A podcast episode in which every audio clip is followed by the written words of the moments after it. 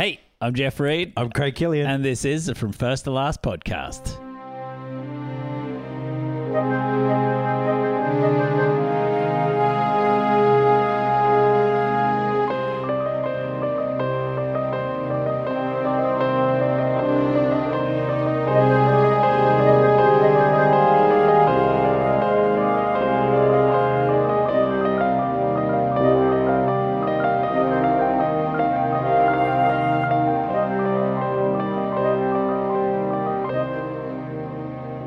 This is a First to Last podcast. It's a podcast where my friend Craig and I, we get together each week. We work our way through a director's theatrical filmography from their first film all the way through to their last. And season 8, Craig, we are talking all things Tim Burton. Timothy Birdo. And it has been a cracking season so far. We've gone from all things Pee-wee Herman to then we've done, what have we hit? Edward Scissorhands, Batman, Beetlejuice. In there, Beetlejuice. When you think about it, that is a cracking first 4 films, including Pee-wee Herman, strangely. Just still weird. Weird, man. I'm going to be honest. I've watched the film nearly 3 times now. Yeah. Pee-wee's Big Adventure. And I'm still struggling to nail how I feel about Pee-wee Herman as a character, but the film itself is really great. Actually, we'll have to ask Blake what his opinion on Pee-wee's. Yes, I was going to say, before we get too deep into this, let's introduce our guest. He's returned after last season. We had such a great chat around all things Michael Mann's Heat. Yep. It's Mr. Blake Howard. He is a host, producer of all things. One Heat Minute's his big one, but he's also got the Zodiac Chronicles out there, which was an absolute banger of a podcast. Thank you, mate. And all things One Heat Minute Productions. Now, Blake, how you been since we last seen you? Really good. Since I last saw you, there was not a sequel to Heat in any medium, and now there is. Yes. There's Michael Mann is shooting a film again, which is exciting. Yes. And yeah, you guys are doing some really rad films. I love Tim Burton's Batman Returns, even more than the original Batman. So when you guys were like talking about Burton, I was like, it's fun. And I'm sorry to say this, but Tim Burton is his amazing films like are all happening now. You guys have got a tough hang coming up in the later parts of the film, so I'm so glad that I get to jump on board early and then maybe check in back with you in his later films and go, you guys are just going to be pulling your hair out like, what went wrong, Tim? What went wrong? So I'm really excited to be here. Thanks. We found that with a couple of dudes. Hey, we actually find that a lot of those directors, it's almost like Craig made a really great point a couple of weeks ago, which is like the Tarantino theory of once you get past your 10th film that really it starts sliding downhill. Yeah. And when we start looking at your directors like your Zemeckis, who still does quality films, but definitely nowhere near the quality that he was producing. I don't know, remember his last really good quality film was Contact. I mean, not Contact. Denzel Washington, I've forgotten. Flight would probably be the... but like, I would even say that Flight, while it was entertaining... Contact was just... Contact is a special film. I think it's one that... stack of people watched, and then Contact's in this grand scheme of Zemeckis is like dwarfed by. I mean, Who Framed Roger Rabbit is a masterpiece, isn't it? Like, it's absolutely masterpiece. It's like one of the best noir detective like films ever, and it's got cartoon characters all riddled through it. Like, it's a really special film, and obviously the Back to the Futures and Castaway, and Dump, and you know, like he's got an amazing resume. Yeah.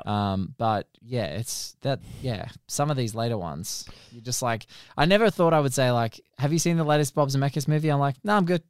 Like, but I really like that. I'm like, I'm okay. Well, it's the same with a few of our directors, like. You know, Ron Howard's a great example. You know, like Howard's films. He's a mixed bag. Because you get, I don't know, there's some weak ones in there, but oh my God, I've just lost the name of it, but it's the one about Nixon. Frost Nixon is incredible. That is an absolute slice of perfection for me. Isn't it? I love that movie. Like a total banger. Yeah. Right in my wheelhouse. All the kind of guys that I like watching their films.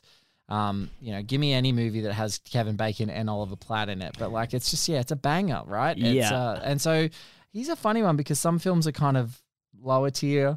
And then other ones he kind of does really well. And I've heard that the latest film, again, I just haven't had it. This is one I'm keen to see, but I haven't had a chance. He did the sort of the Thai rescue film. Oh, yeah. Because there was the documentary and then there was the film. And I just haven't had a chance to watch it because it's on, I think it's on Prime. Yeah, Amazon Prime. Yeah, haven't had a chance to check it out. But yeah, no, he's a fun one. I think it's just like as soon as he gets the right material, he can be a really fascinating director. But Tarantino also, after that 10 films thing, he did a great interview with the Ringer Podcast Network talking about Tony Scott's last film, which is Unstoppable. I love that film, Blake. And he said, I love it too. I think it's one of the leanest, meanest, terrific films you'll ever see.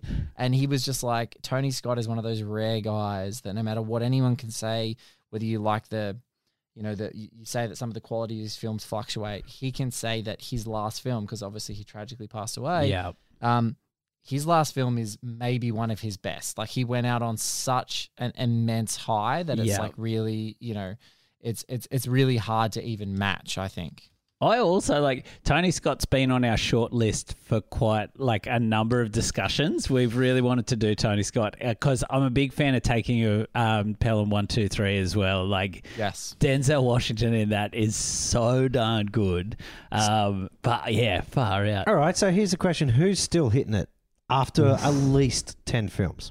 Senor Spielbergo. Ooh, his new one's come out. That'd be interesting. I'm so excited for Fablemans. I haven't watched West Side Story.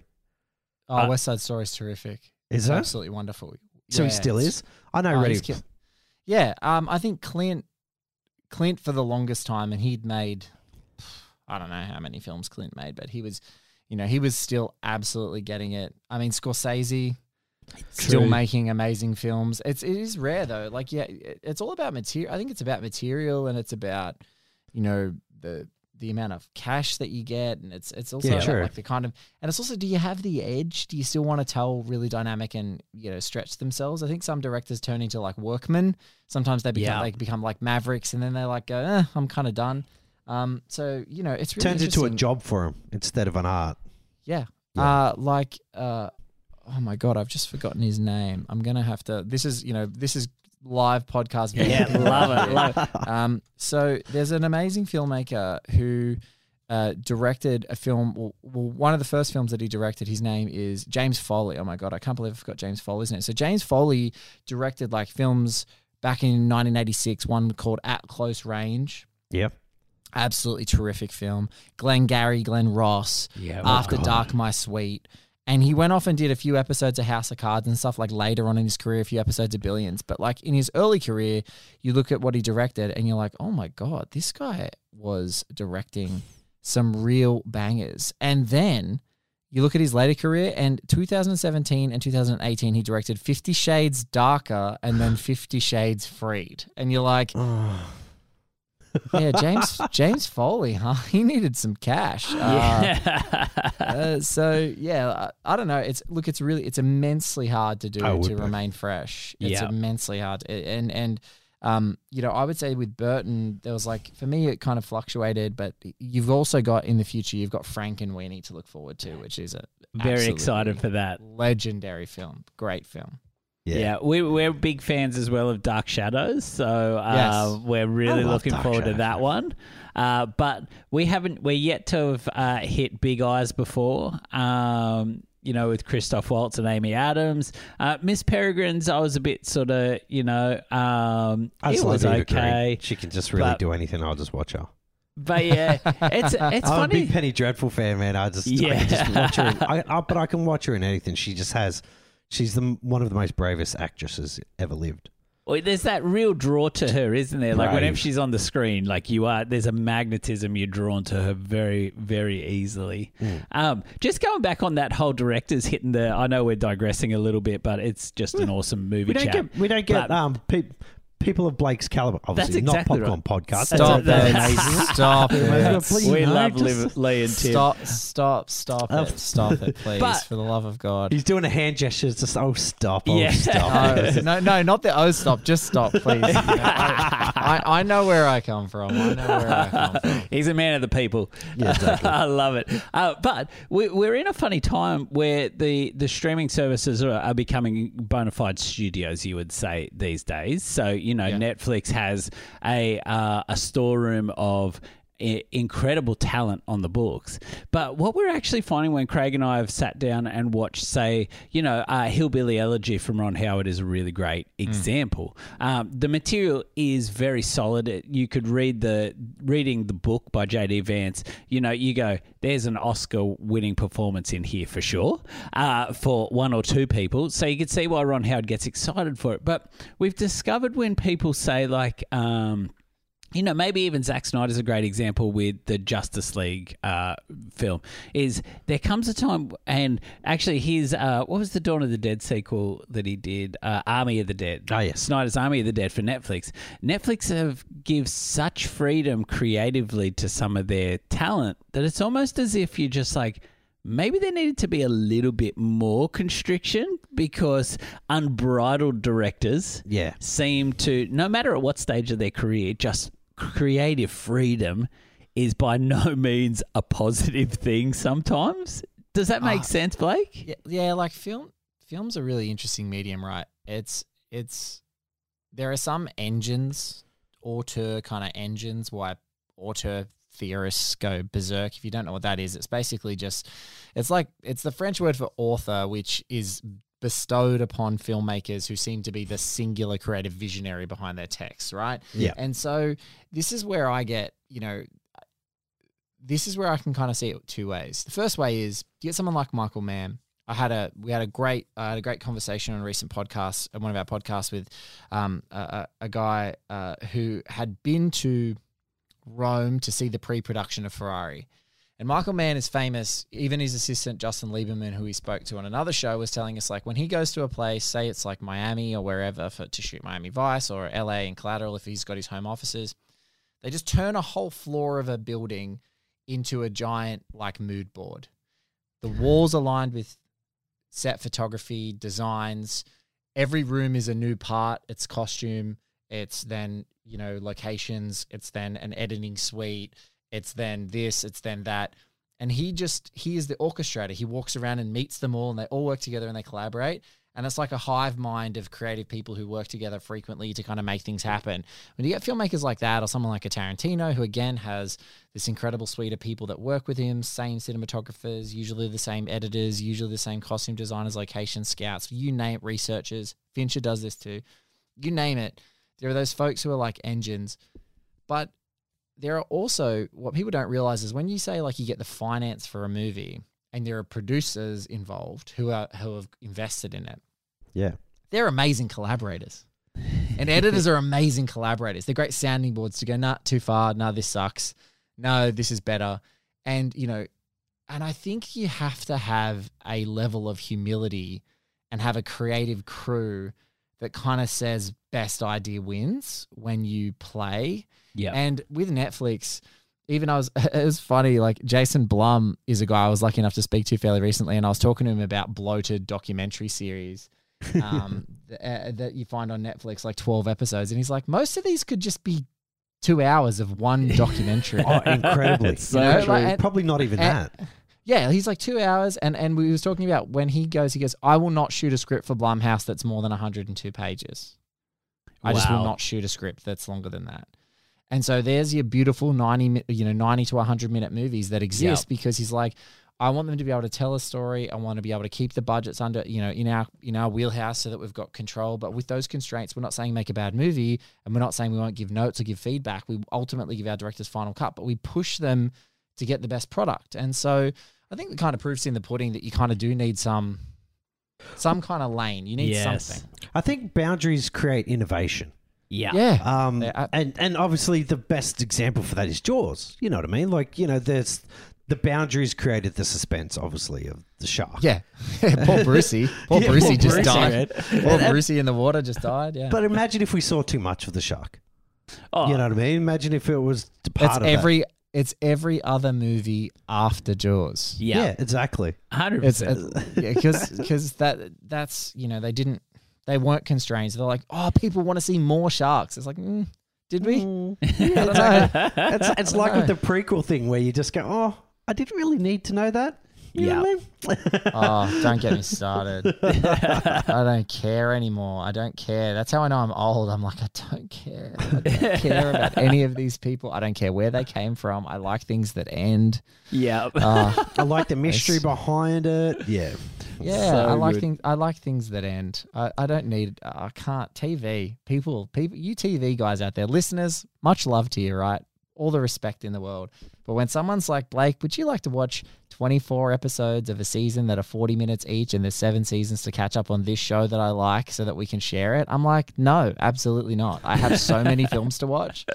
There are so many like countries of movies I haven't seen. And it's just like, no, there's just no way. The quality level. It's only so much you can watch. Yeah. We're in a content age, aren't we? It's like there's so much that you can get your hands on so easily. But I think it's really hard. Like I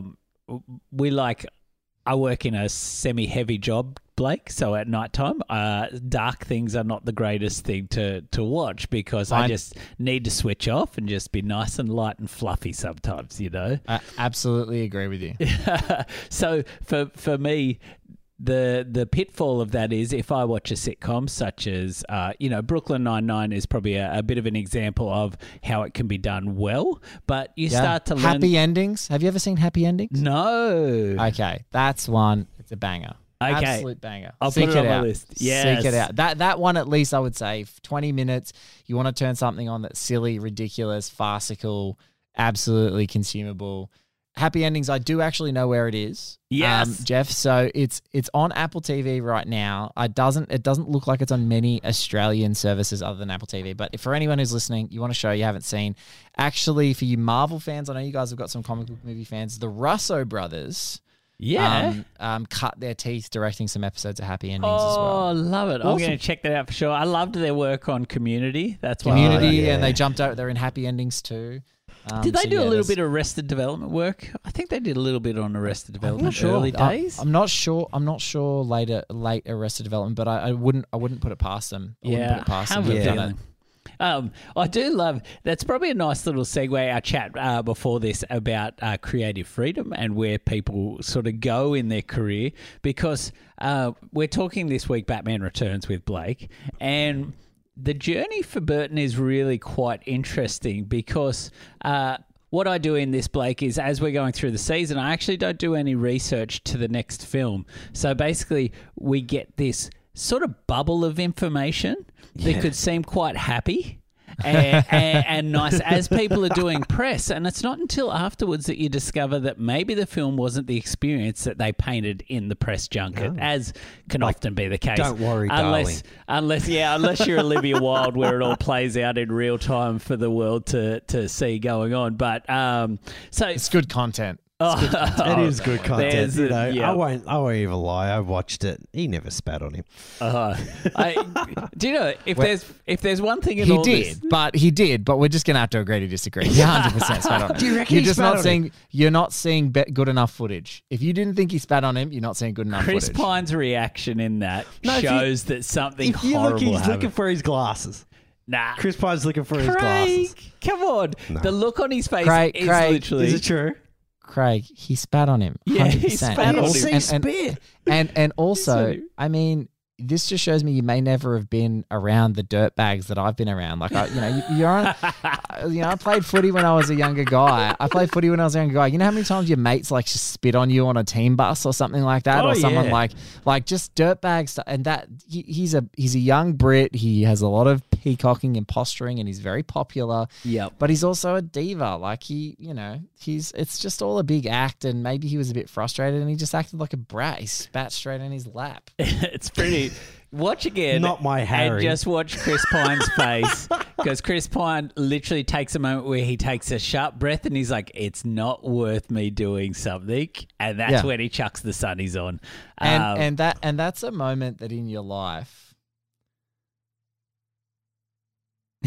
I know it's a nexus point, right? But it's like, there's nothing more I would have wished than him to just take a warm, open hand and slap him over the seats in front of him. And then walk out and go, you deal with it. He spat on me. See ya. Because I may not have, I implore his decorum in that respect.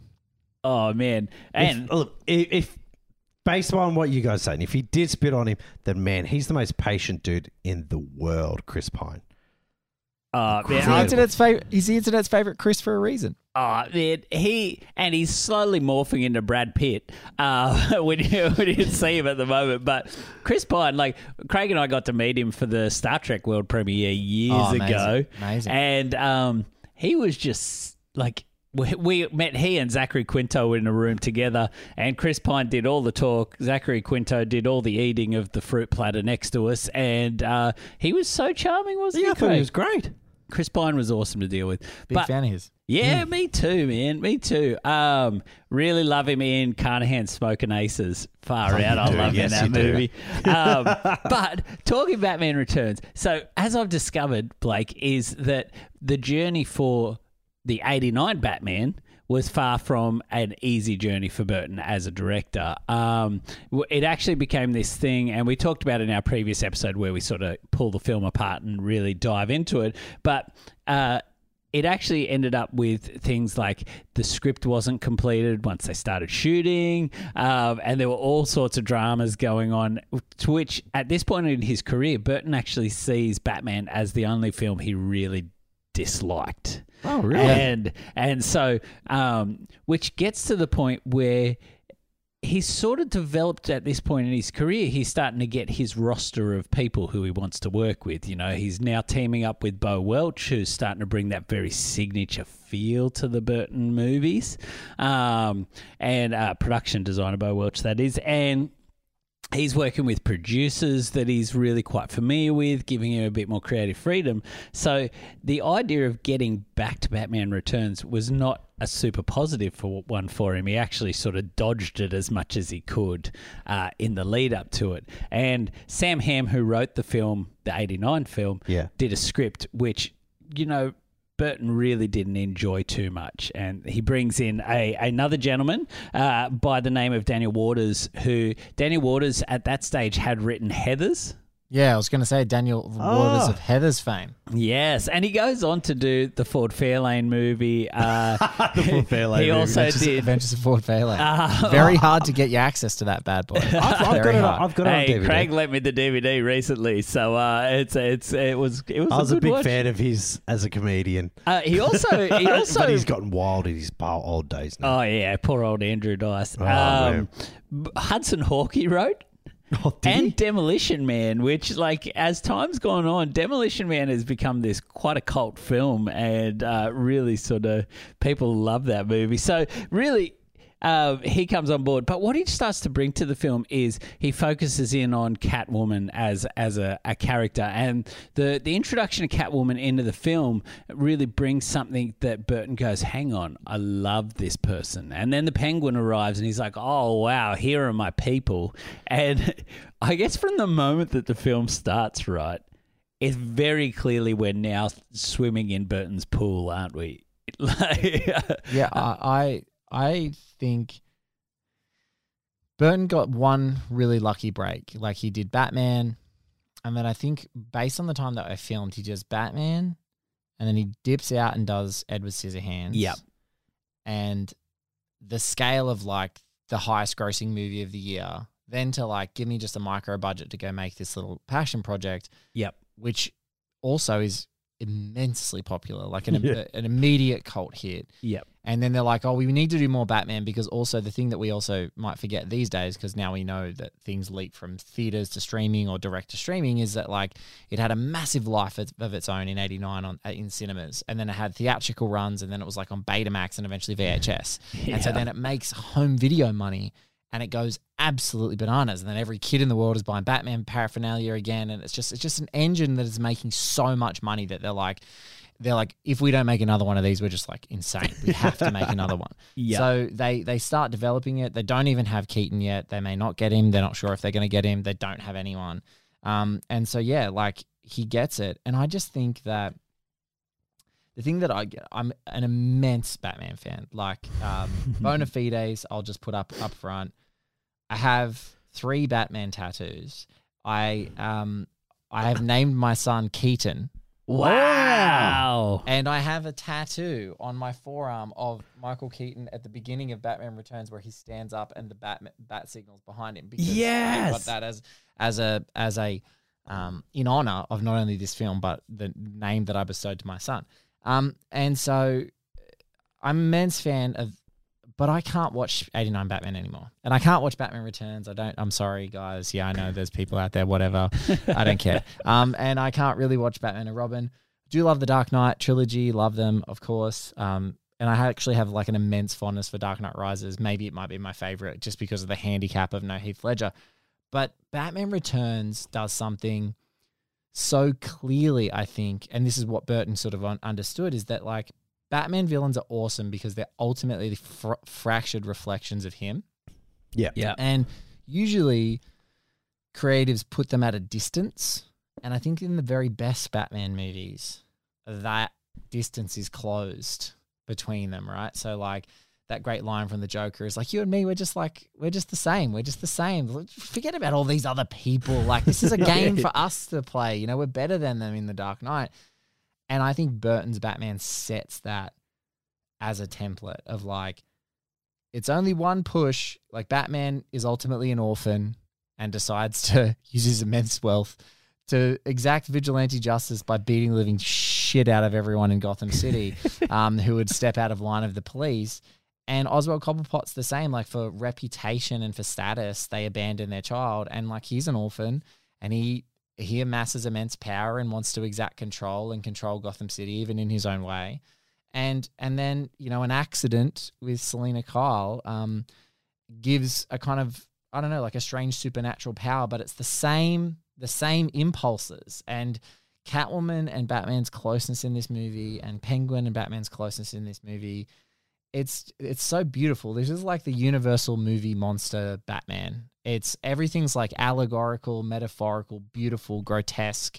It's just horny. It's just, there's just nothing like it in almost the entire canon of comic book movies. And I think that they just get something in this movie that makes it endlessly rewatchable and simply stunning to look at. Yeah. Has so many quotable lines, has so many iconic performances, and it's a very sophisticated, you know, even though people are like, oh, Batman takes a bit of a backseat. It's like, no, what you're actually seeing when you're seeing these dark reflections of these other people is a guy, really, they're just a reflection of his own weird kind of borderline psychosis. I can't get enough of this movie. I can't get enough of it. It's amazing because it brings out, It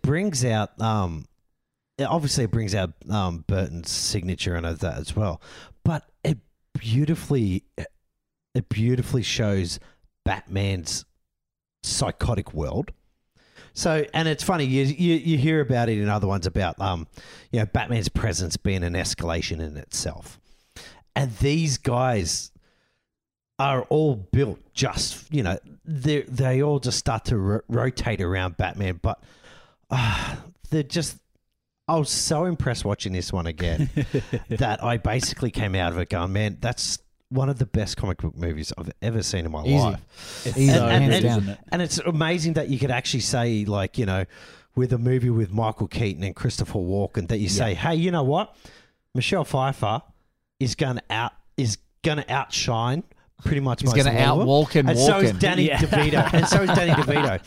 And also like the fact that, and I'm probably sure we'll talk about it later, but with Michelle Pfeiffer, how much her character inspires not just other Catwoman characters, because I think the Catwoman characters after this are almost non-existent. Yeah. But other female superhero characters, like there's so much Harley Quinn here. Oh. You know, like her manic, like when they're dancing, when they find, that's one of my favorite scenes ever. When they find out under the mistletoe and they find out who each other is and they stand back and she's so beautiful. She goes, does this mean we have to fight? Do we just start fighting? But they're also, you know, it's she's so manic in that scene. You see a person struggling who's just like everybody in this, like you said, everybody in this film is fractured. Everyone in this film, let's be honest, have mental health issues. You know what I mean? And it's all Gotham's mental health system is severely underdone. Usually they're donating money to power plants that suck the power out of the city to store it to sell at a later date instead of mental health issues. But that's also, it cottons onto something, and it's not explicit in it. And I think you're pretty right there, Craig, is that the existence of a Batman, and this is where I think Nolan really cottons onto this too, is like the existence of a Batman also inspires other mad people, because he's a bit mad, like to get on a bat suit and beat people up like a vigilante, to use his theatricality in the same way as him. And that it's not as explicit as the Joker going, basically I saw you do it, how you did it, and these, dress up Batman that are coming around, etc. But it's in this, it's like it's almost like, of course there are other weird people that are going to appear, because if you have a city that's guarded by a guy who dresses like a bat at night that no one knows, weird shit is going on in this place. 100%. And that's, this movie is, and like sometimes you even forget, you're like watching, you're like, oh my God, Christopher Walken is in this. Yeah, and like totally. He's like, and even there's some really great recent pieces. It's obviously had a fairly recent anniversary, so there's been lots of like really great writing about Batman Returns in the last couple of years. But I really loved a couple that were talking about like how prescient it is. Like at the time, I remember you watched this movie like way back when, you'd see the Penguin on TV running for mayor, and you're like, "Oh, this is so ridiculous! Isn't a comic book movie funny?" And now you're like, "I've seen politicians like talk less coherently than the Penguin." So yeah, and Max Schreck as Donald Trump and his son, like all that. Very clear. It's so like it's rendered with such in a cartoonish way, but it's a scary cartoon. Like if you look at Tim Burton's actual artwork that he does, it's like it's always this like really dark, moving, evocative stuff. And so even when he creates cartoons, they're always freaky, and and it just rules. It's so true. Like, and it goes back to, I guess we do see the escalation now. Yeah. All you need, and it's horrible to compare Donald Trump to Batman, but you bring a character up, it brings other characters up with them. Yeah. Yeah. 100%. You know what I mean? And it raises up people of similar mindset. And look, it's one of those things that are in the comic books, Batman comic books, all the time. It's that Batman exists on a line, a fucking thin line, Occam's razor type line, where he could have gone the other way. And everybody wants to go, oh yeah, he could go there. But like, And that's what it's like, and like you're saying, the comparison between him and these other villains in it, it was only just a simple choice between Batman, and he would have been these villains. It's very true. Also, I love in the Burton movies, this is what you kind of skip past when you're a kid. You just like misremember it on purpose or whatever. It's just like the first movie, Batman throws guys off buildings. and in this movie, like, I mean, it's really cool because the car turns around, but like he sets like a guy who blows a flame at him on fire and then just drives away. Like, good luck, like, see you in the emergency room. He is hardcore. Like, it was obviously ruthless. The dynamite. But one thing that shook me is when he first fights Catwoman, she sticks him with one of those little pins, and he just backhands her off the building. Yeah, 100%. It's like she falls into the kitty litter, saved by kitty litter. But Batman never stopped to watch where she fell. He's never but there's an even funnier line there, Craig. There's a funnier line. It's just like when Alfred goes, yeah, Alfred, can I have some, stuff to stitch myself up? And he's like, are you in pain, sir? And he goes, no. And it's like, this guy's just been stabbed, and like it doesn't hurt. Like the pain don't hurt. Like there is something. He's broken. And I think that Keaton's performance is so great. Yeah, because he has to be the anchor. He couldn't be like psycho, crazy Batman in this. He's totally the foil. But it's all this like harmony, right? It's like just like a great band where there's like someone harmonizing with that. Here's the harmony. It's a tuning fork, this thing, with those performances. And they're just so great. And it's just DeVito. It was funny. Good content for the internet. Danny DeVito had to take a lie detector test on some late night show. And they said, whose penguin is better? Yours or Colin Farrell's? And he goes, mine. And then he looks over to the lie detector guy and goes, was I lying? And they go, no. And he goes, see? Because I love Colin. I love him, but it wasn't as good as mine. And you know what? He's right. Like, his commitment to that performance and to totally doing this wild, freakish, you know, just he's terrifying, distended fucking potato terrifying. Of a person. He's terrifying. Yeah. And I truly think it would be hard if you were saying like the top 5 performances in any comic book movie or any kind of like supernatural kind of movie. It's like, I would say that like Pfeiffer's up there. Like I think definitely. Pfeiffer's better. I think almost Pfeiffer would be better than Jack in the first Batman. I think she's up there in the Heath echelon. Like I don't know many other performances in a comic book movie that I would hold in such high esteem as Pfeiffer as Catwoman. It was the role that like broke her for years massively. And in the nicest possible way, because she was just synonymous. But it's just like, I just love how this movie is just aged like a fine wine. Oh. It just gets better with every year. And I watch it now every Christmas because it's like also a great Christmas movie. Yes, I love it. Pfeiffer's eyes, that's what shook me in this movie. Like her eyes, and I'd never... Look, I always knew she was an actress, but you never knew how well she suited this role. And the turmoil, you could see it. I didn't realize she had so much shade to her.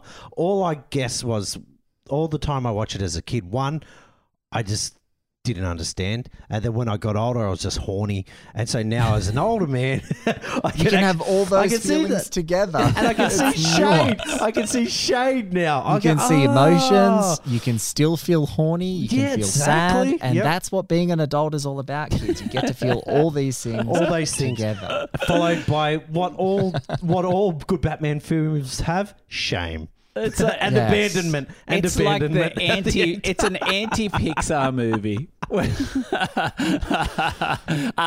Hey, can I share a little memory of this film? So Blake, this is actually my very first cinema-going memory that I have. I'm sure that I'd been before, but my nana, who sadly passed recently, took me in a school holidays to see any movie that I wanted to see. Bless her heart. May she rest in peace. 100%. Batman Returns. We went to Faye's Twin Cinema in Taree, and they still have the little paper ticket stubs that they rip, the perforated ones. You know, those little sort of old school ones. But I remember we got into that first opening scene where the dudes are riding their motorbikes out with their skull helmets, which they're so great. Those googly eyes that are going off in those helmets. But I remember she's watching this going, oh, this seems a bit violent. And then the moment comes where, you meet the Penguin and he's just constantly got that stream of like ooze coming out of his mouth. And I remember he chomps down on Christopher Walken's nose and she turns and says, this is most definitely not a children's movie. And it just stuck in my mind. When he chomps on that guy's nose. Yeah. Burton throws in a good squirt. Oh, that is a damn good squirt. It's a good squirt, but it's also like, this is, I don't know if you and your fans like massive physical media nuts. I'm just going to lean away from my microphone for just a second. Do it. I'm a massive physical media nut, Blake. So I've owned this movie in almost every iteration that you can get it. And if any of your friends, any of the friends that are now listening to the show and you love physical media, the 4K Blu-ray of Batman Returns, I think you can buy a 4K pack where there's a whole bunch of the Burton and then the Schumacher Batmans together. Wicked. But if you just do what I wanted to do, because I'm like, I've got them in so many goddamn iterations, I just wanted one of them. And you guys gave me a great excuse to upgrade this one straight away. So you're welcome. So I any excuse. I told my wife, thank you. I wasn't in trouble for this upgrade. Unlike all of the other ones. But I watched it, and my friend Garth Franklin, great Aussie movie journo, I was talking to him and I said, and he goes, I said, oh, I just got the new Batman Returns 4K. And he's like, honestly, it is one of the most spellbinding transfers. He goes, because as you were just talking about, Burton's world that he creates is so tactile. Like, he creates these mammoth sets and they all are draped in such beautiful detail and the lighting is so particular that this transfer is wild. Like, it's amazing. So sometimes you upgrade and you're like, was that much better than Blu-ray? But this truly was like staggeringly good. And one of the things was, exactly as you were just talking about with the penguin biting that guy's nose, is just the consistent black ooze that comes out of his mouth is so vivid that it's like the grotesque of this movie is exponential. Like her lipstick, just everything. It's so amazing and so crisp. So if you're a big physical media head and you love this movie, and I imagine if you're listening to us, carry on, you might, and you haven't upgraded yet, like, do yourself a favor. Like, it's amazing. Love it. Like, I definitely will. I do. Oh, yeah, Craig's definitely on the 4K train. I'm yet to get there. I know it's a rabbit hole that once I go down, Blake, it's going to be big trouble in Little China. You know what I'm saying? Yeah, we'll give you a 4K player? I've got one. I need a TV to complement that, Craig. We'll talk about, I mean, I'm sure offline we'll be texting each other. But but yeah, like, once you go down the rabbit hole of certain things, you just like, they do change your life. And then other transfers, this is also when you're a bit of a real physical media nerd, you're like, that wasn't that good. Like, that transfer stunk. And you then have to buy a second version of the 4K that gets... Yeah. Anyway. But you never admit that to your wife. You go, yeah, it's great, man. It's great. Never. Oh, really? You bought it second? Yeah, look, it looks great. Look at that bit there. Look, see? Yeah, awesome. Look, I have this problem. You guys spoke about Michael Mann. It's like, how many versions of Michael Mann movies do I have? Like, all of them. Like, every one of them. DVD, I've got the Blu-ray, I've got the 4Ks if they've got 4Ks. I've got it all. Love it. Have it. Everyone needs a vice, man. That's right. That's exactly right. Hey, I love, Blake, you mentioned before the harmony that the characters have together. And I think we really have to, it's very understated in this film, at the ability of Burton and probably Daniel Walters to an extent, is able to balance, because you can't dance around the fact there are three villains in this film operating all together, and at no point does this become a sloppy mess like bloated. We've seen in so many superhero films where there are too many villain cooks in the kitchen, you know, and it becomes this hodgepodge. And on top of that, there was at one point they actually hired and did costume fittings to have a Dick Grayson / Robin in the film. Yeah. Which was to be played by Marlon Wayans. Is because you said Marlon Wayans earlier. What the hell has a Wayans brother got to do with it, man? I don't know if you remember, Craig, but we got to be present, Blake, for the G.I. Joe press junket when that happened all those years ago. I think we might have just missed each other in the halls of whatever hotel that was in. The speedboat.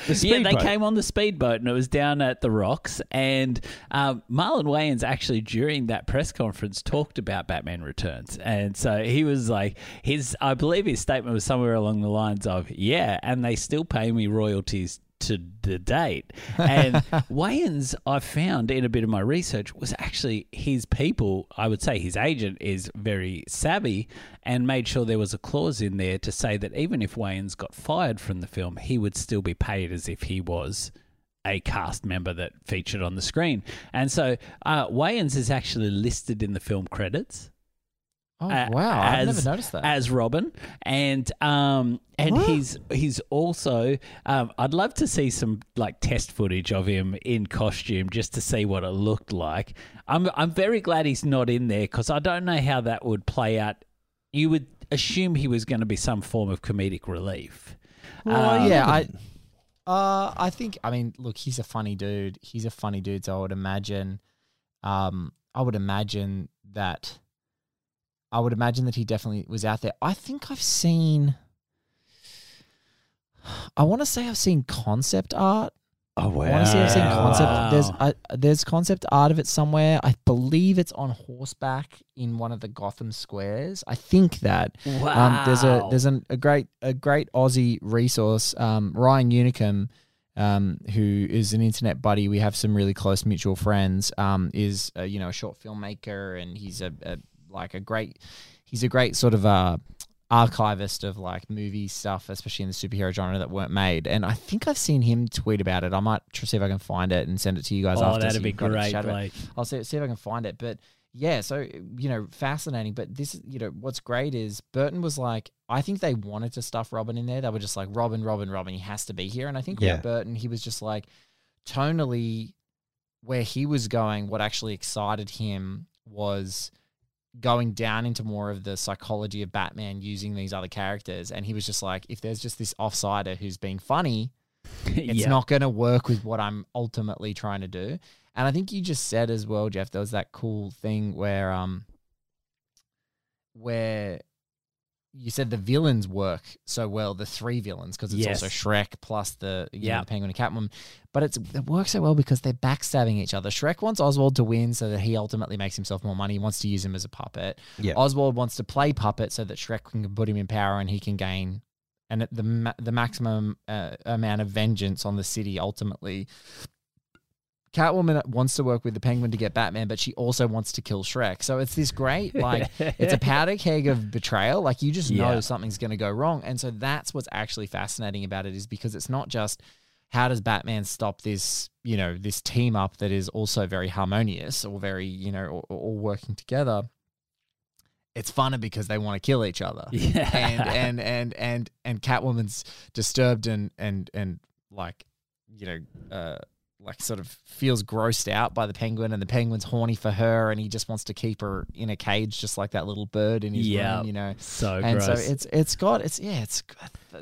just wonderful. It's got a great, it just all works so beautifully. But I think Burton does well. And I guess obviously, like you're saying, the screenwriter does well in the fact that he gives Penguin and Catwoman just those beautiful moments together. Yeah. Instead of just like, you know, that whole moment on the bed and everything, you know, with the cat and everything like that. It's horny, it's gross, but you see so much of their character.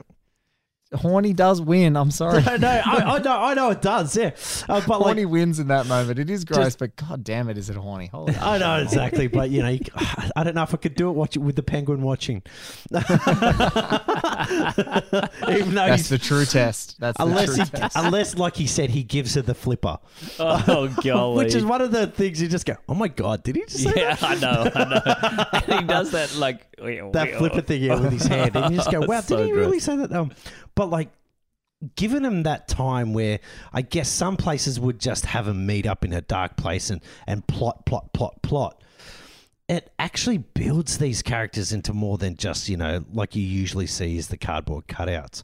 And it's just, it's ridiculous, but it's brilliant. Like, eating a bird. Suddenly her cat shows up. So she brought a cat with her, did she?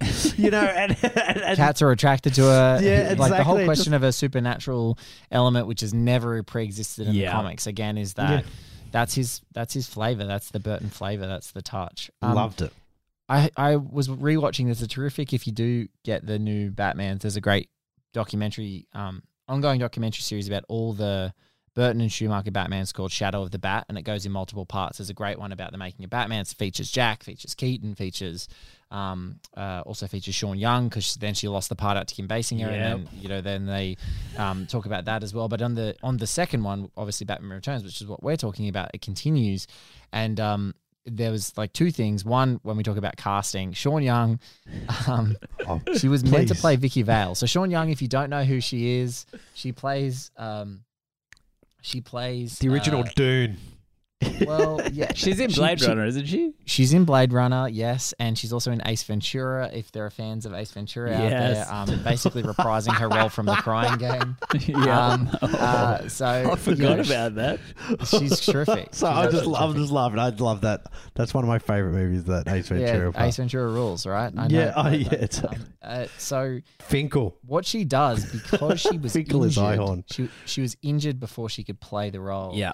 She decided that because Catwoman was coming up for this, she actually dressed as Catwoman and like went into the production offices when they were in development of this movie and kicked the door in and was like, wow, like I'm Catwoman sort of Huey Raw. And they like looked at her, they're like completely dumbfounded. And then obviously she didn't get cast right in the movie, but it became this Hollywood lore of like Sean Young was a little bit unhinged, a little bit crazy, or maybe just like insanely committed, either or, but she so wanted to be part of this franchise that she even like put her humiliation on the line. And I actually like, at the time I heard about it, I always thought it was pretty wacky, but now I'm like, man, how ballsy is that? Like, you got to put yourself in a situation to be unforgettable, and she totally did that. But so she went on TV as well. Yeah, I think she lobbied pretty hard for it. Yeah, she was lobbying really hard. Yeah, she was brave, man. You got to admit, that's brave. Brave, right? Because, you know, we all, even on the small bit that we've had behind the scenes, especially junkets and the selling of movies, like it's very tenuous. There's a lot of reputational stuff that has to go on, and to like just to have the stones to do that and to be publicized and become law, I think that's crazy. And especially women also, in that time, you know, you have to fight. You have to fight. Of course. And also, oh my God, Annette Bening was originally Catwoman. Yeah. Oh. And there's even masks that they made, like models of her head and everything. Like, yeah, like she has a beautiful. I think she got pregnant, and that's why she had to give up. She has a beautiful feline look. Yeah, she does. You could totally picture her doing it, couldn't you? Yeah. Totally cast, models, everything. And Burton said it was one of the most joyful, and a call that was like sent him into the abyss at the same time, because she called up and there was a big pregnant pause, and she was like, "I'm pregnant," and he's like I'm so happy for you and Warren, and that's great, but also it sucks for my movie." And then they ultimately picked out Michelle Pfeiffer, which is amazing. Thank you, movie gods. How much? Yeah. How many problems has Warren Beatty's dick caused in Hollywood? Let's be honest. Okay, he's even getting a song about him. Now that's a fun one from first to last. Oh yeah, hey, that would be a fun one. Yes, yes. Hey, anything to just revisit Dick Tracy again. Dick Tracy, yeah. You guys had fun with that one. Yeah. But there was one really cool tidbit as well that I was doing just researching to come and chat to you guys is, you would notice, I think the most recent comic book movie that I can remember, there's actually two, but it's really overt in one, is Ang Lee's Hulk. Oh, I love it. Really goes out of its way to try and create comic book panels and have this very visual style. Even Thor, the original one when Ken Branagh was directing, lots of Dutch angles and stuff, like trying to create comic book panels out of all the you know, stylistically try and give you a feel of a comic book, even though obviously the content is wildly different when it comes to Thor, the film, because that, you know, he's stuck within the constraints of the Marvel universe, but the cinematic universe, that is. But they said that Burton was a weird director. Even his editors said it was quite weird, and his cinematographers, is because for movie, like if you're a movie nerd, you'll know this, but I'll kind of explain it for those who are a bit casual movie fans. It's like when you shoot any shot, like say like a cool explosion or whatever, usually you get, they want to maximize their coverage, right? And if I say coverage, what it means is they're shooting with sometimes 4, 5, 6 cameras for these big action shots, because what they want to do is some angles, you know, if it's an explosion or if it's like a cool action set piece, one angle looks better than the other, and it just gives you more options, and particularly your editor, more options when they're editing to go, okay, well, this looks slightly better. If we look at this angle, it's better on this shot, this shot, this shot. But what they said with Burton is, especially back then, is he would like ask them to set a shot and just shoot it from like one angle, and then they go to another setup and shoot it from another angle, or like get little coverage, like 2 or 3 shots, or maybe 2 max. And they'd be like, if we don't have it in this shot, we don't have it. You know what I mean? Like, so they have to get the shot. And then their editor was saying that like when they get the stuff back to the editing suite, there's no flexibility really with the way that it can be edited. In the end, it's like animation. Yeah, because there's kind of one way that it can be cut together. And so that sometimes they don't actually know what they've got until they've got it, right? Like, so it comes together and they're like, oh, actually, wow, the flow of it actually does work, because in his head, he's piecing it together like an animation. Love it. We actually talked about this in our intro episode too, Blake, because Burton was like the second person accepted into Cal Arts in their animation program. And the alumni that he worked with, and it was really fascinating to start thinking, you know, when you think of like your Andrew Stantons, your Brad Birds, and all these people who've dabbled in live action and have been very verbal in their press around, wow, animation really set me up for filmmaking challenges, as opposed to like you would think, oh wow, they're going to storyboard everything and then just get in there and do it. But often the animators found themselves in spaces where they were like, oh, that's all right, you know, like we're going to do this, and it'll work. And then people are like, well, actually we'd like to be a bit more flexible and try things and cover things from all sorts of angles. And, you know, so it's almost like the rigidity they learn in animation sort of can undo some of that filmmaking process. So yeah, it's just a learning curve, right? Because it's like getting an amazing guitarist, like just absolutely unbelievable, and go, cool, here's a violin. Like I kind of get the gist, but I've never done it this way before, you know. Brad Bird, you said there's a great other, you know, because I'm a fan of podcasts like yourselves and things like that. There's a great Mission Impossible podcast. I'm really friendly with the guys at Light the Fuse. They're terrific. So good. They recently had their 200th episode that had Tom Cruise and Chris McQuarrie on it, which is insane. Wow. It is insane. Yeah, so really great. But they talked about with Brad Bird. They talked to Brad Bird a couple of times, actually. They did an extended episode that's got a long interview with Brad. And one of the things that they've learnt about it was when Brad Bird was there, he had that same thought. Well, to get this shot of Tom, and then we'll cut this angle, and then maybe we can, you know, we'll animate, you know, this part of a person here so that we don't have to pick up that shot. And as you would expect with someone like Tom Cruise, he's like, no, Brad, that's me. There's no animated me. That's all me. So if you want me to do it, it's me. Like, you know, if we're going on the Burj, I'm on a wire running and doing these jumps on the Burj.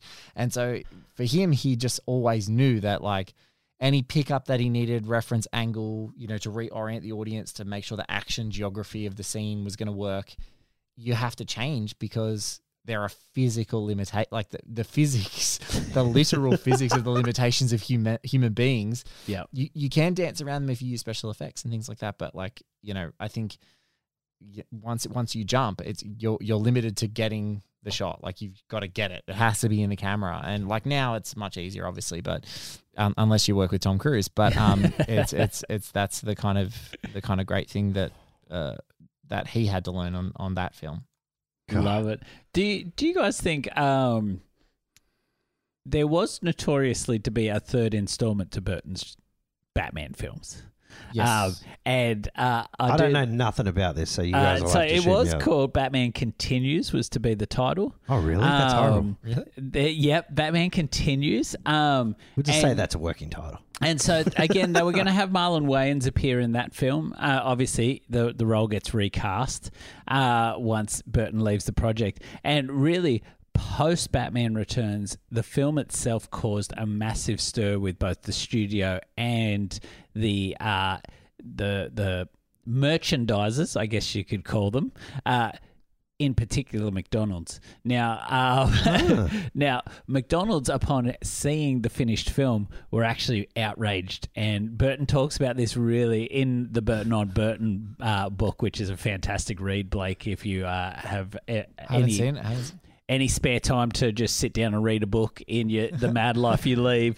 But he talks about the fact that there was a meeting with McDonald's and they were furious because as you mentioned about the 89 Batman, it became such a merchandise money spinner that McDonald's were really planning to market hard and do their sort of kids' meals and toys and all these tie-in things. And they felt that they couldn't do that to the extent that they hoped for because we have a film that is quite horny, as we've mentioned. You know, the Penguin in particular was so grotesque, they just knew that this wasn't to be a family film. So when we get to the conversations around what would be the third installment into Burton's Batman pseudo-trilogy, I guess you could call it, the idea of having to tone down instead of escalating the world that Burton's created leads Burton to leave. But the idea was Billy D. Williams was to return and come back as Two-Face. Oh, cool. The film would center around Catwoman returning as well and sort of pursue that love interest between her and Bruce Wayne, that will they, won't they. And also there was to be the Riddler in the film. And it's rumored that they'd lined up Robin Williams to play the Riddler.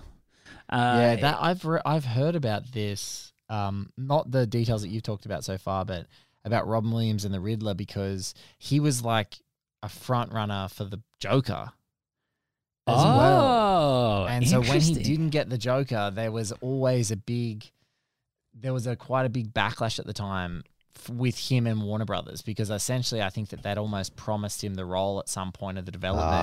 And eventually by the time that Jack came on, it was like, oh, well, it's Jack, right? Like it's something different again, you know? And so, yeah, I think that they'd kind of burned a bridge there, and I think they were trying to placate him by giving him the Riddler at one point in time.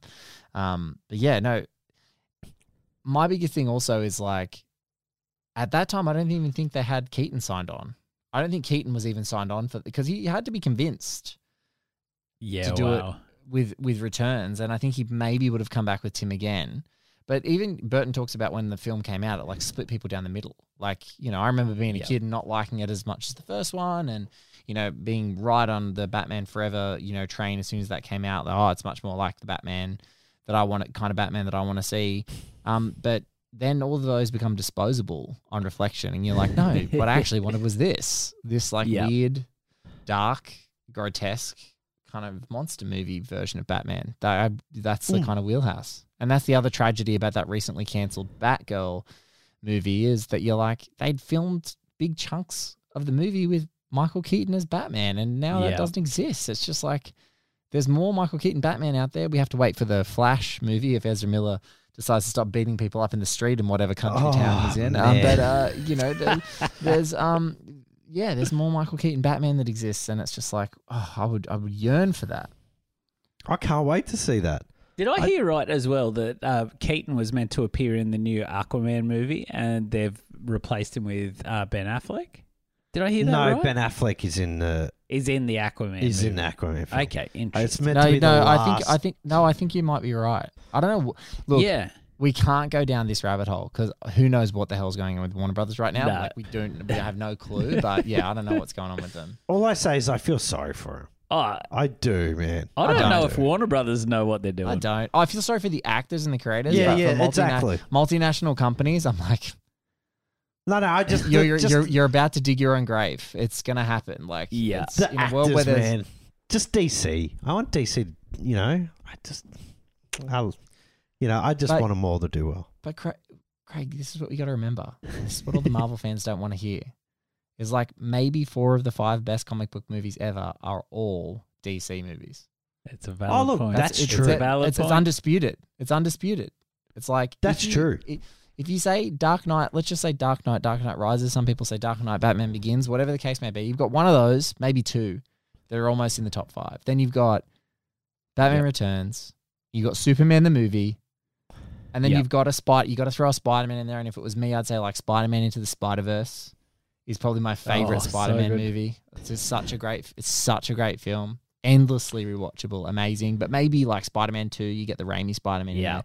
Raimi's is great. The entire MCU, it's like, so what? Like Captain America, the First Avenger, maybe? Like that's probably real close, which is like essentially, if we could add the Rocketeer, we'd probably throw the Rocketeer in there, you know? Yeah. And then it's got a battle with Billy Zane's The Phantom. I mean, they're not even close. They're not even close to how cool some of those movies are, you know? It's a completely different ballgame. So I guess that's why I want DC to do well, because they've got that potential. You know what I mean? They've got that ability to do it. And I always like the fact that they weren't Marvel. Okay, because I love Marvel. I'm a huge Marvel fan. I am biased in the world of Marvel. But I still have the Superman tattoo on my arm. Yes, you do. I still have all my characters are on my shelves are all Superman, because I just fucking love Superman as a symbol and as just archetype, which is Superman and Batman. the two greatest archetypes that you could basically say. Yeah, they've got the Holy Trinity. They've got Wonder Woman and Batman and Superman. It's just like... that's why I want DC to do well. But also that... Again, this is what... this is the mastery of Batman Returns, to get back to the film, is like it's almost mythological, right? Like that's the point. It's mythological. It's almost mythological. It's supernatural. It's got these elements that like are, and the great thing about the Burton ones particularly is that they're kind of, they're not 1990s Gotham City, or they are sort of, but not. Everything kind of looks like the 50s. It's exactly what the wonderful Bruce Timm Batman the Animated Series did. Like they kind of feel like they're out of time, and so they have this, they have this like really timeless quality instantaneously because you're not wedded to like technology or dumb references or cameos or any of that sort of stuff. They just kind of like pop in and they're just there. Like that's the kind of that's a challenge for so many different franchises and series because they're kind of like moving along with the technology or whatever the case may be. But like, this is an out of time movie. Like it's completely out of time. And I think they haven't really, and probably the best parts of, the original Wonder Woman recent, which is quite good, the best parts of that is like, again, it's a throwback. It's a World War II movie or World War I movie or whatever it is at the same time as it's a Wonder Woman movie. And, so you can get Themyscira and World War II at the same time. So yeah, I think it's kind of fascinating that, but it'll come back. It'll come back around. These things get reinvented. It wasn't with all due respect to the Batman, which everyone has just forgotten because it had such a cultural impact this year. I'll say I was on the right side of the argument with that one. It's just that they get reinvented. They're just mythological characters. They'll come back and but it's all right. We're lucky. We got ours. Like we got a Burton Batman and we got Nolan and we got, two Richard Donner Supermans and we got a Sam Raimi Spider-Man and we can let the kids now. We live in a lucky time. We're lucky, right? And now these kids today, they've got to watch She-Hulk twerking, and that's got to be their superhero. And like, more power to you, dude. Have it. Love it's it. Yours. I don't want any part Love of it, but it's yours. Love it. It's I love that you talk about Raimi's Spider-Man 2 though, Blake, because really, like, he really is a bit of an unsung hero in what is today's superhero genre. If you think about Burton's Batman, really sets up, like, we were astounded watching the 89 Batman. One, how camp it was compared to what our memory was of the 89 Burton. But when you get to Batman Returns, he's really showing, everyone talks about, superheroes became so gritty. DC Comics, so gritty is always the word. But really, Burton is the leader of that. He creates this dark world. I think the Batman Returns and Spider-Man 2 have a lot in common, because that's the great thing about Doc Ock in that movie, is because they've got this relationship as a mentor, father, proto-father, mentor-student relationship. And then he's taken over by his power. Like his power is that this great technology that he has ultimately corrupts him, and then breaks his brain, and so it's then Peter trying to rescue him, and it's much more of that paternal sort of relationship, but it also has that like heart that the kind of Batman and Catwoman relationship has, because the hero is trying to save the villain from themselves, and so that's why people I think people still can watch that movie. And it resonates really, really, really strongly for them because of that relationship. And that's undeniable. I just think that Tobey Maguire has the personality of a shoe. So when I think of Spider-Man, he has Spider-Man has a personality. That's why Andrew Garfield was so great when he came along. I like Andrew Garfield. He's weird. And again, even though people hated that Amazing Spider-Man 2, again, it's these mythical, supernatural, weird characters that are expressions of the turmoil that's happening in Peter's life, and they're very funny and they're very kind of weird, and they're dark and it's kind of horrific and it's got a very monstery feel to it. And I that's a movie that I'll defend as well. I really enjoy that film even more. I hate the first one because it's just like Sam Raimi's Spider-Man Take Two.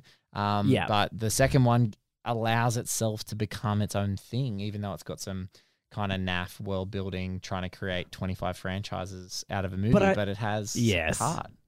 I think this is what attracts us to these characters, especially saying, obviously, we're talking obviously Superman, Batman, Spider-Man, is that these are awkward characters who are able to put on these masks or cape or whatever you want to do, and they become these confident characters.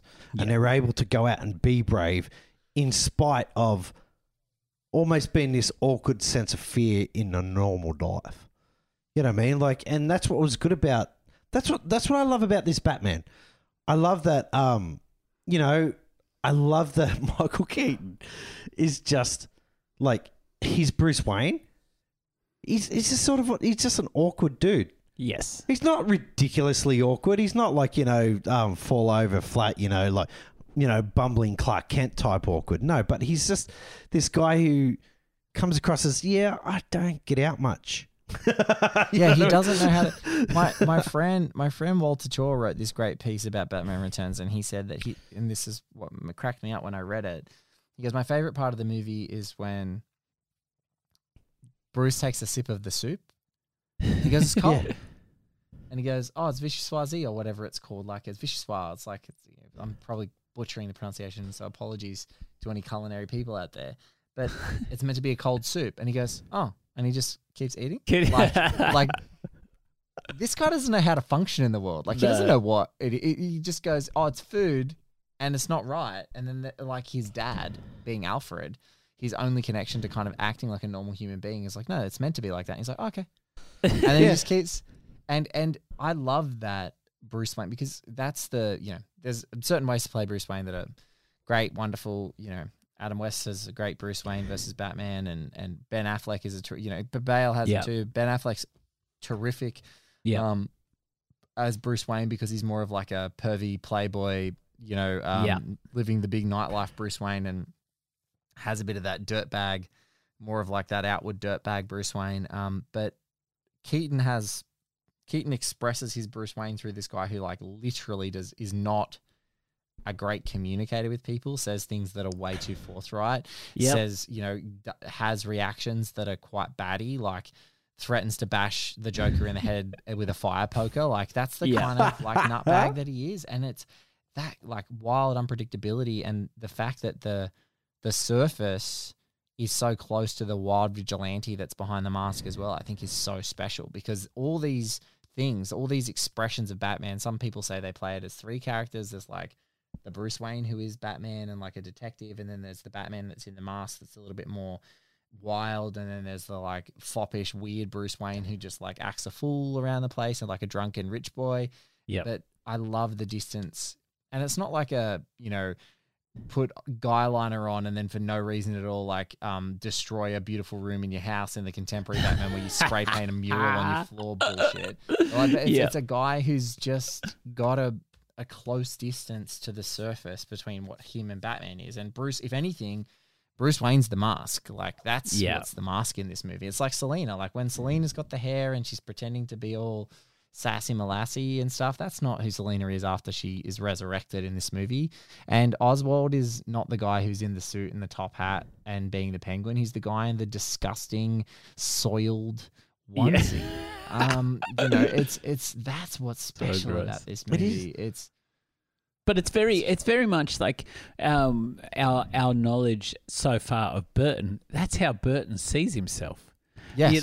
Burton himself, he creates these characters that all have a facade they put on. Pee-wee Herman's a great example. He's the character of Pee-wee is just this. It is this mask, and you have Beetlejuice, where Keaton is just for all 15 minutes that he appears in that movie, is so amazing in that. And again, Depp as Edward Scissorhands, he allows these people to absolutely be transformed by the costume they wear. And I think that actually is where Burton sees himself. You know, maybe his filmmaking, and this is me probably just thinking aloud, but his filmmaking is that costume that he gets to put on and hide from that weird outcast that lived in suburbia, probably scared of the sun and, you know, as we learnt, hid in the cupboards with his bleeding wisdom teeth around the halls of Cal Arts, you know. Fell asleep in cupboards. And so, you know, Burton himself, I really see like all five of his films so far is about people who are uncomfortable in themselves and then have these characters that they personify to become super versions of themselves, you know. And I just love the way that, you know, Burton really lives out his fantasy selves in all these films. I love how he hates the. I love how he's not hates. I love his disdain for what we would call the normal. Yeah, yeah. You know what I mean? Like, and see that strong in here cynicism. As well. Yeah, yes. Cynicism. It's like all this normal's an act too. Yeah, exactly. Yes, that's what I love about him. All the normal's an act. You know who's telling the truth? The weird guy who dresses like a bat. Yeah. Like, he's telling the truth. Like, when Oswald is all clean and nice in this movie, that's the act. Like, that's I think that's what there's that great underpinning of, like, you know, all the normalcy and all the cordiality and all that stuff is an act. Like, people don't want to be seen as like completely different or railing against society in any way, because sometimes it's easier if you conform to hide, because it's like a mass performance, it's a collective performance. And so he has these weird people who he just doesn't let them hide. Like Edward Scissorhands is a perfect example. It's like this guy has scissors for hands. It's hard for this guy to touch anything, right? He can't, you know, he can't even touch things without it, you know, causing some kind of drama or potential hurt. So it's like that's that kind of way that he goes about it. His expression is just like he gets people to kind of wear their weirdness on their sleeve, and this is just such a delightfully weird, you know, expression. Yeah, and it's a great time in his career. It is. It's very exciting. It's an exciting time. We have talked about Blake. I love it. We've touched on Raimi a few times, and we've joked through the season that Sam Raimi could possibly be Tim Burton's next-door neighbour. They sort of, you know, Burton is very much, there's parallels with Raimi all through his films, you know. And I love, recently I saw on Twitter that you checked out a work print of Hard Target. Which is the John Woo film, which is notoriously rumoured to have been ghost-directed by Mr. Sam Raimi. Really? Yes. So we found out, so we did a mini episode for our Sam Raimi season where they talked about John Woo was making, I believe it is his first English-speaking film. It is. And so the studio were really concerned with what they were seeing from Woo and the way that the crew were talking about Woo's directing. So they brought in Sam Raimi at the time, who was working, I think he was working on Darkman around the same time. And so they brought in Sam Raimi to sort of oversee what John Woo was doing, which is incredible to think that, you know, crazy. A young Sam Raimi is overseeing John Woo. Sam Raimi's so nice and buttoned down. He's a sweetie pie. Like, if you see all of his crazy and perverted, disgusting, great horror movies, you're like, oh, who could this guy be? And he's been interviewed and he's just an absolute doll of a human being, a little guy wearing a suit, is a sweetheart. Yeah, you expect a Tim Burton looking like character, because when you see Tim Burton, you go, yeah, that's the fucking guy I thought. Yeah, it makes total sense. So, but supposedly Raimi himself got on set and was just like, I don't know what people's problem is with this guy. He's like an awesome director. Let's just let him roll. But there's supposedly moments all through that are actually directed by Sam Raimi. So maybe he worked as a bit of second unit. I don't know. But I was hoping maybe the work print showed a little Raimi. His brother's in it. Ted is in the film. Yeah, Ted Raimi's in the film. He is. I saw the work print. It was quite fascinating. It's like a proper work print. It's got time codes and all. One of my friends, internet boffin, shall we say, has a couple of like very rare things that are hard to get. Love it. On anything. So I checked it out, and it's much more languid and like takes its time. Interesting. And it's slower, and it takes its time in a way that, like, And it's so kind of bizarre because you don't have nearly as much music in the work print. So it's like, yeah, it doesn't seem to have this like, almost like, what is it like? Hillbilly kind of rocky kind of like tones in the score that kind of, and like the faster cutting I think is one of the things to give it some percussiveness when there's the chases, but he was just really keen on like keeping this like very steady, slow going tone, but it's all patently ridiculous. So it's kind of this weird, super weird feeling to watch Hard Target, because I remember it being a super fast movie. When I watched the work print, I'm like, God, this thing goes like it's really taking it. So it thinks it's this big proper Norlands thing. Like it's but rather than that, it's it's really bizarre. It's one of the more bizarre movies. But you know, it still has all of the Jean-Claude Van Damme great moves in slow motion that you could ever have. So it has really the splits, doesn't it? He does. Oh, do you splits, know? Roundhouse kicks. He punches a snake. Yes, he grabs arrows. That snake. Oh, yes. It's weird that it's that today in my feed it popped up. Him and Dolph Lundgren doing the pushing each other during the Universal Soldier promotions. Remember, I was on the red carpet and I was going, that is so fake.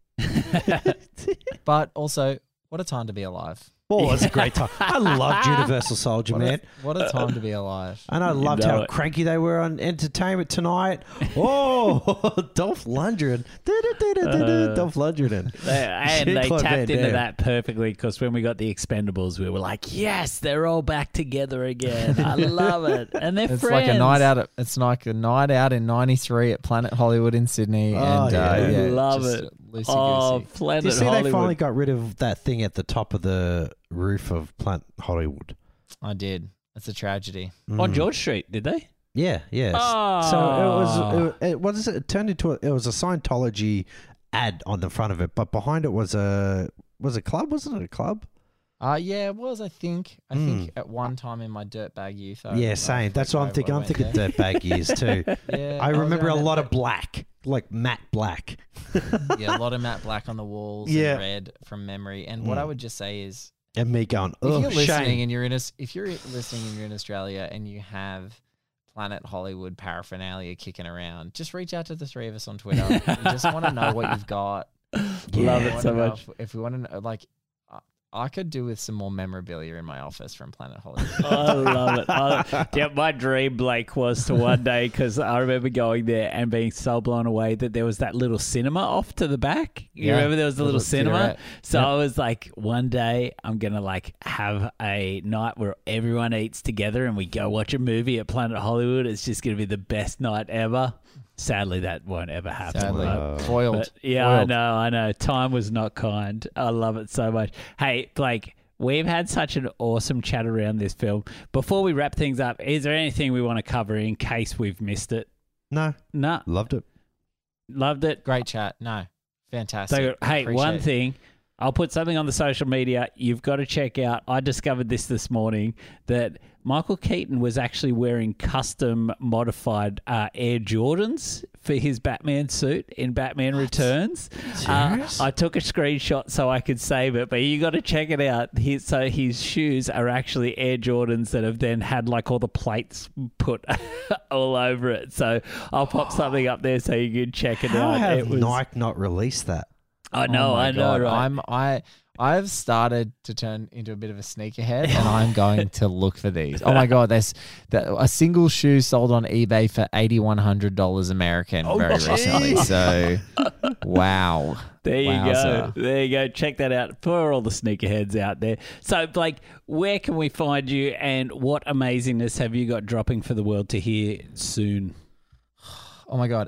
You can find me at One Blake Minute, which is on Instagram and Twitter. You can find the podcast that we do. Everything's at oneheatminute.com. And what's happening now, I've got basically a series in the can that's waiting on one Russell Crowe called Podcaster and Commander. Oh, I'm so excited. which is just, you know, waiting to be done, basically. I've done a stack of episodes for that. I've got a few more to do. We're doing a Heat 2 book club miniseries coming up very soon, which is going to be super fun. Love it. And other than that, physical media show with Alexi Toliopoulos called Blues Brothers, and Miami Nice with Katie Walsh, and all of our other stuff on One Heat Minute at Patreon. So, yeah, lots of shows, lots of stuff coming up. And I honestly, after that, have freaking no clue what's going on, because just like I do with all of my projects, it has to be something that is completely organically I'm obsessed with. So that's kind of where I'm at the moment. Got a couple of other things thinking about, conceptualizing, but we're not there yet. So, but there's plenty. Let me just say this: there's plenty of shows for you to listen to. Awesome, awesome. To catch up on. Love it so much. Well, Blake, we just want to say thank you so much for giving us your time. We know that you are a very busy man, and we love our chats, because we know we're going to get some good chats and quality stuff with you. It's so much fun. Gentlemen, it's always a pleasure. I love riding in the backseat of this car and knowing that I don't have to do any work except turn up and have fun and chat about movies. So thank you guys. You're the best, and I appreciate it again. And yeah, it's a thrill to chat to you. And good luck with the late Burton. I can't wait to check in and see how you guys are going. Ooh, got me nervous, man. You've got me mad nervous. It's going to be fun. So, Craig, before we wrap things up, where can people find us? Oh, you can go on to Twitter or on Instagram at FFTL Podcast. Love it. Or you can go onto Facebook for First to Last Podcast. Go on there, do some commenting, you know, just all the stuff. Or if you want to email us, if you're more direct, info@fftlpodcast.com, or if you're a hacker, we're at www.fftlpodcast.com. I love it. Also, as we say every week, please subscribe, give us a like, a review, all those things. Thanks to my lovely students at school this week who told me they were dropping some 1-star reviews for me this week. I love yous all. Serious? Yeah, they're cheeky little monkeys. They're cheeky monkeys, but I love them. They've been listening, so hey, props to you guys. Props to you guys. Bless them. Don't pay any attention to Craig swearing. And if you love a good coffee out there, guys, check out gleecoffee.com.au, gleecoffeeroasters.com.au. Use the code FFTL at the cart. You're going to get some discounts. Their spring range has dropped, and it is delightful, Craig. So check things out. Next week, Craig, what are we talking? We are talking... I've forgotten. It's a musical. Danny Elfman shines. Nightmare Before Christmas. We're going to tangent off Tim Burton's... as a producer, as a producer, this is his baby. He has grown and birthed this bad boy. Before you leave. Yes. The Nike Air Trainer 3s were the base shoe. Oh, I love it, Batman. Blake. And now the black with the red Air Jordans on the side. I'll have to send you guys a link. I'm going to investigate whether you can get these shoes. Love it. Did they have holes around the ankle? Craig, if you know these shoes off by heart, that's bonkers. No, because Frank had them. They've got the straps around the side, so there are like hole cutouts in the straps on the front and the back. Oh, I love it. I'm going to see if I. Ooh. Because Frank had a black pair.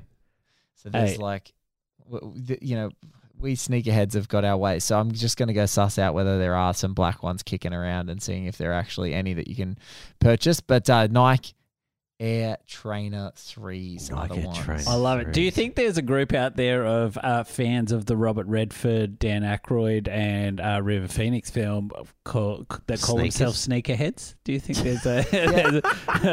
I'm one of them. Yeah, sneakers, me too, Blake. Sneakers head. 100%. 100%. I love that movie so much. I love that movie. Great movie. So Phil Adam Robinson, another guy. If you guys want to do a short series, he hasn't directed many films, wrote a stack of films, but Field of Dreams and Sneakers on the same ticket. So what a banger. You guys might have that as well. Love it so much.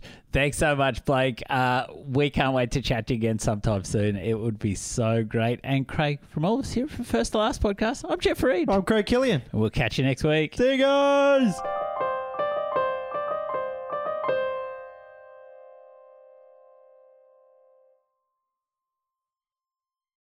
Tim Burton's, as a producer, as a producer, this is his baby. He has grown and birthed this bad boy.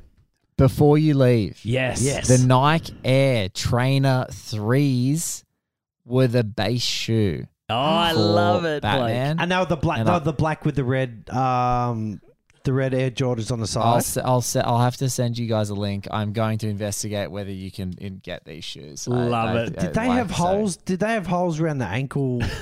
Craig, if you know these shoes off by heart, that's bullshit. No, because Frank had them. They've got the straps around the side, so there are like hole cutouts in the straps on the front and the back. Oh, but yeah, I'm going to see if I because Frank had a black pair.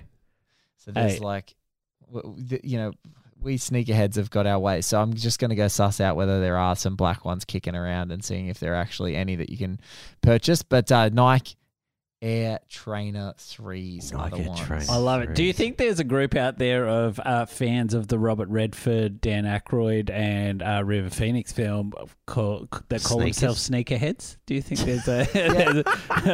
I'm one of them. Yeah, sneakers, me too. Like, sneakers head. 100%. 100%. I love that movie so much. I love that movie. Great movie. So Phil Alden Robinson. Phil Alden Robinson, another guy, if you guys want to do a short series, he hasn't directed many films, wrote a stack of films, but Field of Dreams and Sneakers on the same ticket. So what a banger. You guys might have that as well. Love it so much. Thanks so much, Blake. We can't wait to chat to you again sometime soon. It would be so great. And Craig, from all of us here from First to Last Podcast, I'm Jeff Reid. I'm Craig Killian. And we'll catch you next week. See you guys.